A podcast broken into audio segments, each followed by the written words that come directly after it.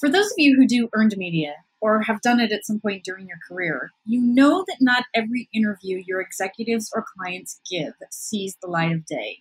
It's one of the most frustrating parts of the communicator's job. We have no control over that, and yet, if it doesn't air, publish, run, it's somehow our fault. And no one is immune. Even when you have a fantastic relationship with the journalist, blogger, influencer, podcaster, or vlogger. Take, for instance, the company that, I don't know, produces your organization's podcast. Hypothetically speaking, let's call them One Stone Creative. And let's say One Stone, marching to their podcast drum, asks you to be on their soon-to-be-launched podcast. You willingly accept. After all, these are the podcast experts, and it'll be exciting to see how it all comes together. You also might learn a thing or two for your own podcast. So you do the interview, and you wait, and you wait, and you wait some more. About a year later, said podcast hasn't been launched, and your interview has not yet seen the light of day. Never fear, my friends, if your relationship is good, and let's just say it is because it's with one of the founders of the podcast production company you use, you can repurpose said interview. And that is what I'm going to do today. Megan Dougherty of One Stone Creative and I discuss content creation, the PESO model, and more. Without further ado. If you're a communications pro who works hard, doesn't compromise quality, and gets the job done, welcome home. We'll share our tips, tricks, and stories, and together we will change the face of P R. Spin sucks, but we don't. Ginny, hello. Thank you so much for joining me today. How are you? Ah, it's my pleasure. I'm great. How are you? Very well. Glad you were able to take the time today. And I would love to get started. If you could, for folks who are listening, kind of give us a little bit of a rundown of how your business works and the different elements uh, that are in it. Because you're an author, you're a blogger, you're a podcaster, you've got a lot going on. How is that all organized? Uh, well, I don't know. uh, I have a lot of help. Mm-hmm. You know, during the recession, we got pummeled. I mean, just pummeled, and almost had to go out of business. And I had a conversation with the attorney about bankruptcy, and it was awful. And at the time, so when we survived it and came out the other end, I said to myself, I never want to go through that again. I mean, it was awful. And I read somewhere, I can't even remember where, that you should have seven or eight streams of revenue. Mm-hmm. And so at that point, I thought, okay, this needs to be a focus. And yeah. ten years later, we're there. We're adding our ninth stream in a couple of weeks, which is exciting. That's exciting. But yeah, I mean, I've written two books. We have the podcast, thanks to you and Audra, which is amazing because I don't have to really do anything except book, which is awesome. It's our specialty. Yes, and you're great at it. Of course, the blog, which is the sort of foundation for everything that we've mm-hmm. done. And then we have the P R firm, plus we are also doing some online training for P R professionals. So there's a lot in there. You're right. Oh, very so. So when things were getting started, like when the recession hit and it was horrible and terrifying, what did you have then? And what was the first thing you added when that happened? Then we only had client services. So we only yeah. had the P R firm, and that's all we did. And the big thing that happened, which is always the first thing that happens, is marketing, communications, advertising is the first thing to go. Yeah. So I never wanted to be in a situation where we were fully reliant on clients again. Yeah. Because that it probably is going to happen again in the next twelve to eighteen months, maybe even sooner. Megan looks at her income streams and is I know, I know. When you were starting, and maybe you forget on that. But yeah, it's, I mean, it's terrifying. So I think the first thing I added, I think I added speaking first, and then Marketing in the Round came second. When yep. Marketing in the Round was published, that afforded not only more speaking, but a higher speaking fee. And then when Spin Sucks came out, I was able to then again increase my speaking fee. So it sort of has increased from there. And then in two thousand eleven, we launched Spin Sucks Pro, which was a very, very, very, very, very early version of online training mm-hmm. that did not do well at all. So we sort of licked our wounds and learned from that and launched something more formal in twenty fifteen. Very cool. I mean, no one's first course launch goes very well. Oh, it's horrible. It was, but nobody was doing it back then. Well, yeah, it was, it was still like Wild West days of yeah, what there was no learning. learning management system that you could add to your, like, no one was doing it. So it was very bad. What do you think now that everyone's doing online learning? Do you think it's still viable? Is it still a thing that people should I do. And I think that in our world, it feels like everybody's doing it, but out there in yeah. the real world, nobody's doing it. And especially, I mean, I'm lucky that we're niched in P R because nobody's doing it in P R. I mean, you have P R S A, which has stuff for their members, but not yes. necessarily for anybody else. It's pretty tactical what they're doing. And, you know, there's a couple of other places I think that are doing it agency-wide, but not necessarily just for communications. So it feels like everybody's doing it, but I think if you find your right niche, I will repeat to you what my mother said to me when Marketing in the Round came out. And she was like, wow, Jen, this is a really big deal. I'm so proud of you. You've written a book. And I was like, eh, it's not really that big of a deal. Everybody writes a book. And she goes, maybe in your world they do, but out there in the real world, nobody writes books. And I was like, oh, that's a really good perspective. That's nice. Yeah. That's lovely. Yeah. Perfect. So I know one of the tools that you use a lot, you use it for clients and for writing for work, for making decisions about kind of the content for your empire, is the PESO model. Mm-hmm. So could you really quickly run through the PESO model? So the PESO model is, I wish it were so like strategic, really well thought out, we're going to go to the communications industry, and then it's going to become this thing, and then it's going to go to marketing. Like, I wish it had been that well thought out. But the truth of the matter is, is that when I was figuring out our income streams and what we needed to add and how that was all going to look, mm-hmm. I read, read Built to Sell. Mm-hmm. And one of the things that they say, if you've not read Built to Sell, it's a great book, and I really like it for our industry because it follows an ad agency owner through, mm-hmm. you know, doing the work and having clients doing ads and then taking them to the client, and the client's like, yeah, I don't really like that color. Can you change it to blue? And you're like, so it follows that whole thing. You know, you know what I'm talking about, right? Like yeah, it follows that whole process, and then it takes that and says, okay, what is it that you do really, really well, and how can you create a process out of that? Mm-hmm. So it becomes an organization that's, for lack of a better term, you have a recipe around, yeah. process around, so that you can sell it eventually. Yeah. And while my goal is not to sell the business, my goal was to create something that we could replicate, and that clients weren't so reliant on me for everything, but that I could, yeah, that I could teach my team how to use the process that I used innately, mm-hmm. and that clients would have the same, if not better, service from my team. And so we started using the PESO model internally, but of course we didn't call it that.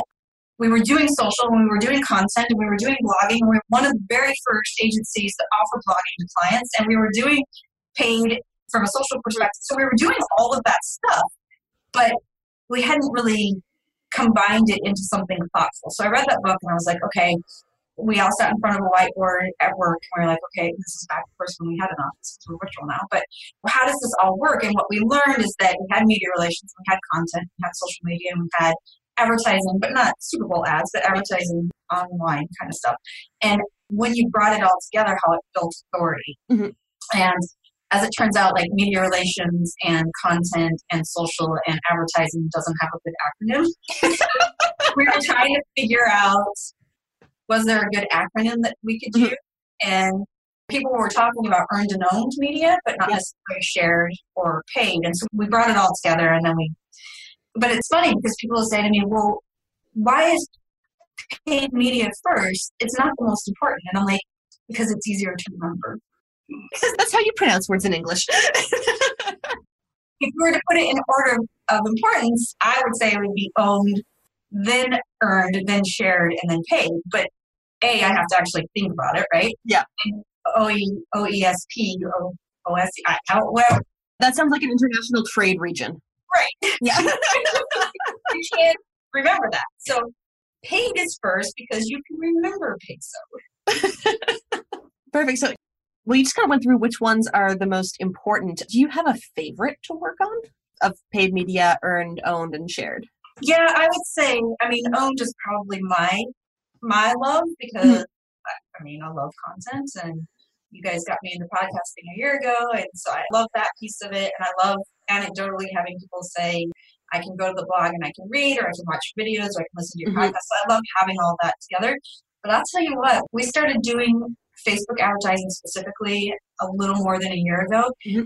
It has been incredible yeah. in driving results. Like, we know that if we spend about forty-five dollars, we will make ten thousand dollars. What?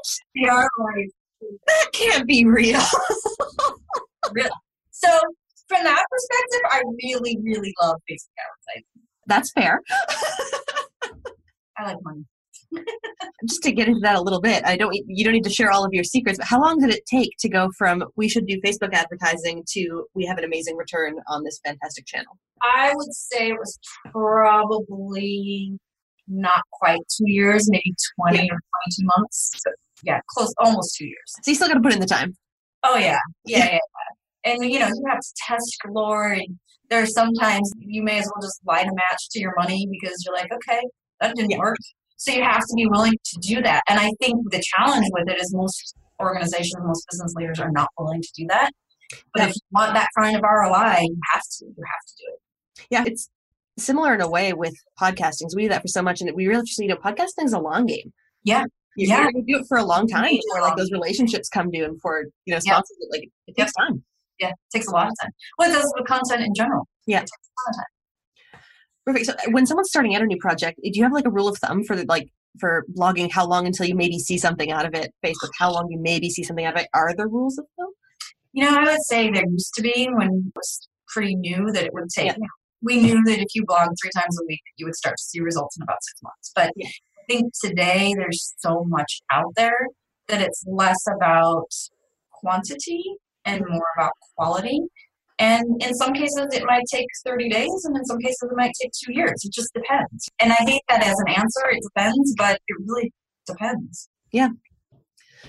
So if someone is kind of starting out and they've got a service business, yeah, they're doing client services, but they haven't yet started content.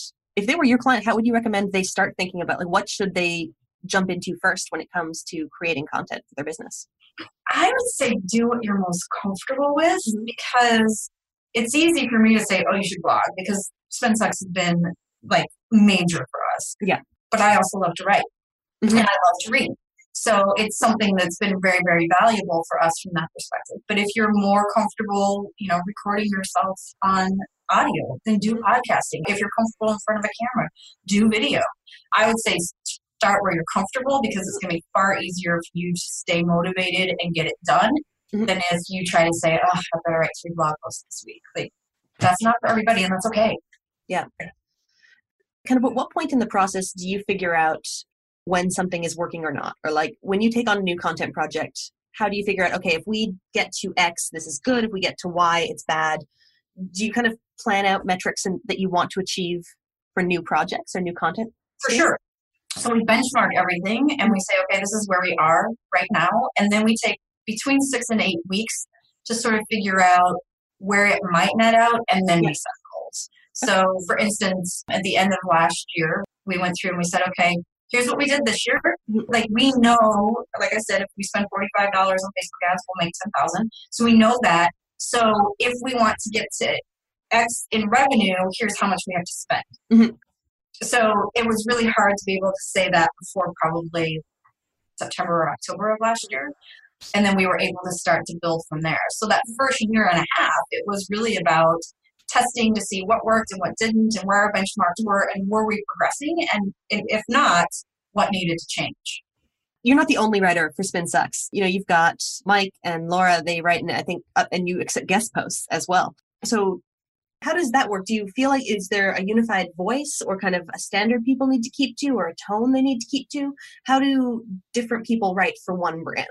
So our vision for Spin Sucks is to change the perception that people have of the P R industry. Mm-hmm. And to do that, we know that we have to help advance the profession and help professionals stay ahead of trends and keep their careers advanced and those kinds of things. Mm-hmm. So the number one rule with content is, doesn't do that. So yeah. it doesn't help us strive toward that vision.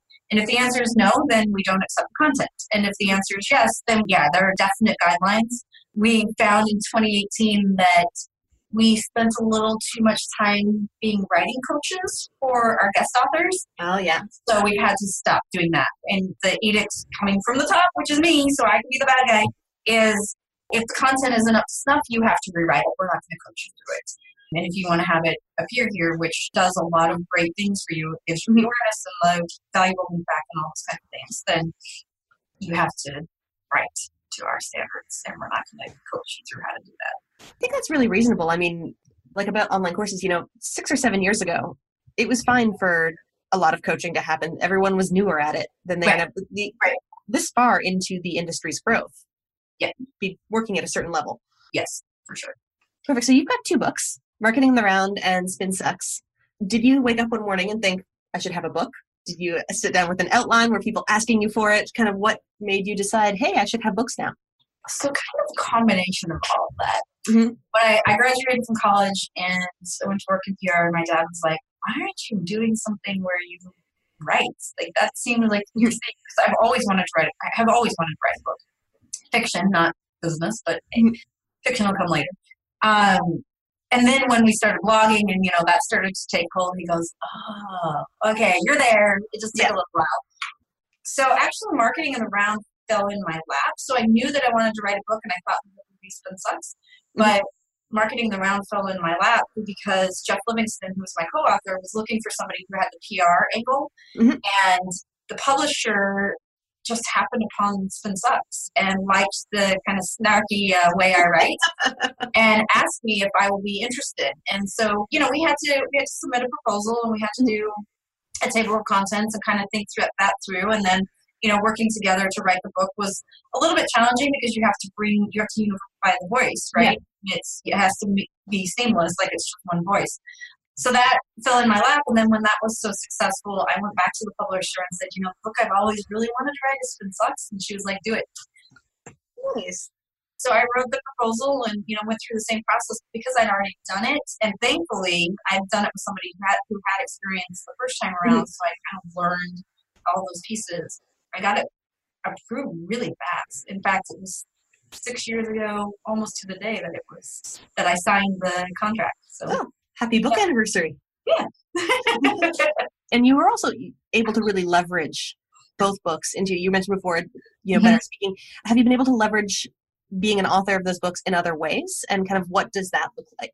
I think it adds credibility for clients, for sure, which I find pretty interesting because business leaders, the people that you're working with on the P R firm side of things, definitely are still old school. Like, yeah, they can hold your your hardbound copy book and they can keep it on their desk. Like, you are an expert. You have credibility, yeah. which I think is kind of funny. Yeah, so that's definitely helped there. I've only had one one situation. I'll just tell the story. Yeah, yeah. I, you know, I mean, you have the book, and so you can go in and into a new business meeting with with a prospect, and you can yeah. have signed the book for them and leave it as your leave behind, right? And so I went to a meeting and I met with the C E O and the chief marketing officer, and the chief marketing officer and I were like talking along, and I mean, she was perfect. She was ideal client, would love to work with her. And there was something about the C E O that I was just like, there's something wrong here. But mm-hmm. I really like the chief marketing officer. She'd be our day-to-day client, so I think I can overlook this. So at the end of the meeting, I handed both of them a book, and I had signed it personally to both of them, like, yeah. you know, to her, one to her, and then one to him. He didn't even take it from my hands. He said, he looked at me, he looked at the book, he looked at me again, and he said, I don't really read books, so take it home. And I was like, okay. I'm like, there's nothing I can do with the book now because I don't. So I really, I came back to the office and I thought about it. And then I told my team, and my team, yeah, that's a major red flag. I ended up calling the woman and saying, I really love you, but there's something there that I don't think we're going to be successful. And I think that we shouldn't do business together. Yeah. And she was like, I feel like we're breaking up. And I'm like, you know, but it was just such a major red flag. Like, why would he do that? Like, just, even if you're not going to read it, just accept it. Yeah, just be polite. I think, right. Yeah, didn't we all like learn that when we're we're kids and you get socks for your birthday and you still say thank you very much? Like, you know? You're like, thank you. Yeah. So that's mine. Probably a good miss there. But yeah, I mean, I, it definitely gives you credibility that I think you don't necessarily have with bigger organizations where the C E O places credence in your published author. So if you didn't have books yet, would you go ahead and write them now? I think I would answer that two ways. Mm-hmm. The first way, if it's me personally, yes. Mm-hmm. If it's a client that we're advising, I would say no. I don't think it adds the same credibility that it did ten years ago or mm-hmm. even before that. You certainly can self-publish and have the same effect. Yeah. Because you can have it hardbound and all this kind of, and make, make it look like a published book. I wouldn't necessarily go through that same process. Mm-hmm. But I think it also depends on your goals. You know, if you want to be a keynote speaker and get paid twenty, thirty, forty thousand dollars for a keynote speech, you have to have a book. A lot of people would like that. Having a book is yeah. But you also are going to spend forty days a month on the road, which I know they're not forty days a month, but it feels like that. I mean, you, you spend a lot of time on the road. Mm-hmm. There's pros and cons to it. So it depends on your goals. And certainly if you don't like to write, then no, you don't need a yeah. book. Make a YouTube channel. Yes. Or do a podcast network. Or, you know, there's a lot of opportunity there, but not you don't necessarily need to write a book. Perfect. So just one last little question. And what content-oriented project are you most looking forward to in the next little while? Hmm. Well, we're launching a second program for agency owners in the next couple of weeks. So we've been working on that for a few months. So I'm excited about that. But I actually am really excited for our C M O to start. We also have a content director starting about the same time. So our content team is going to be the biggest team. Oh, wow. Um, it's Spin Sucks, which is awesome. Um, but to your point, we'll see how I deal with it. I'm both excited and terrified. I'm really excited to see what happens over the next couple of months. Yeah. Because it's been a minute or almost a year since this was recorded, I wanted to share some updates from the initial conversation. First, Facebook ads. Glorious Facebook ads. Unfortunately, or fortunately, they're still incredibly effective, more so than any other social media platform, including Google. At the same time, MailChimp just released a study that shows if you expect Facebook to get more cost-effective, or if you expect it to work organically at all in twenty twenty, you need to realign your expectations. Facebook will become a sole paid-for platform, which isn't really surprising, but this means it's going to cost even more next year than it did this year. This stresses me out. I know to the penny how much it costs in Facebook ads to close a new client. I mean, to the penny. I anticipate those costs to increase significantly next year. And then I'm going to have to refigure the to the penny calculation again. But it's also forced us to look at other conversion methods. The aforementioned MailChimp study shows that the average click rate for email in twenty nineteen was two point six two percent, or one thousand sixty-nine times greater than engagement on Facebook. While it's not apples to apples behaviorally, someone seeing your email and clicking on anything in it is one thousand sixty-nine times more likely than someone seeing your Facebook post and clicking on anything in it. one thousand sixty-nine times more. Plus, email is free. Well, not free free, but you don't have to spend six figures on emails to get engagement and conversions like you do on social media. Now, when Megan and I talked, we had just launched Agency Jumpstart, an eight-week program that teaches agency owners how to build the processes that allow them to reach their goals, income, lifestyle, and community. It is hands down one of my most favorite things to do. Our agency owner clients are progressive, smart, forward-thinking, willing to take risks, and completely coachable, which is very important, very, very important. We've seen all sorts of success with this program. Agency owners are making money, they're exceeding their goals, they're building confidence they didn't know they had, and they're launching new products and services. Plus, it's an absolute joy to show up weekly to the group coaching calls and watch how they support one another, build each other up, and find ways to work together. We love, love, love, love, love doing that work with them. And the last thing we discussed was hiring a chief marketing officer. Whew, this has been a rough one for me. Not only is marketing my expertise, it's my first love. So handing it all over to someone else, no matter how capable they are, has been a real challenge for me. We've since made some internal shifts. We hired Martin Waxman as our chief marketing officer earlier this year, and he has since moved to special advisor to help with some things specific to the PESO model for next year, which you'll hear about more later. And Laura Petrolino has shifted her role into Chief Marketing Officer. For those of you who know Laura and me together, you know this is a very good thing. She can read my mind and finish my sentences, but it's still a real challenge for me. This is going to be a good area for growth for me for twenty twenty. I can give up control. I can do it. This has been a lot of fun and a good use of an otherwise unaired interview. If you're not already hanging out with us in the free Spin Sucks community, get thee over there. You can apply for acceptance at spinsucks.com slash spin hyphen sucks hyphen community. That's spinsucks.com slash spin hyphen sucks hyphen community. And with that, I bid you a very happy new year. Let's kick twenty twenty in the butt.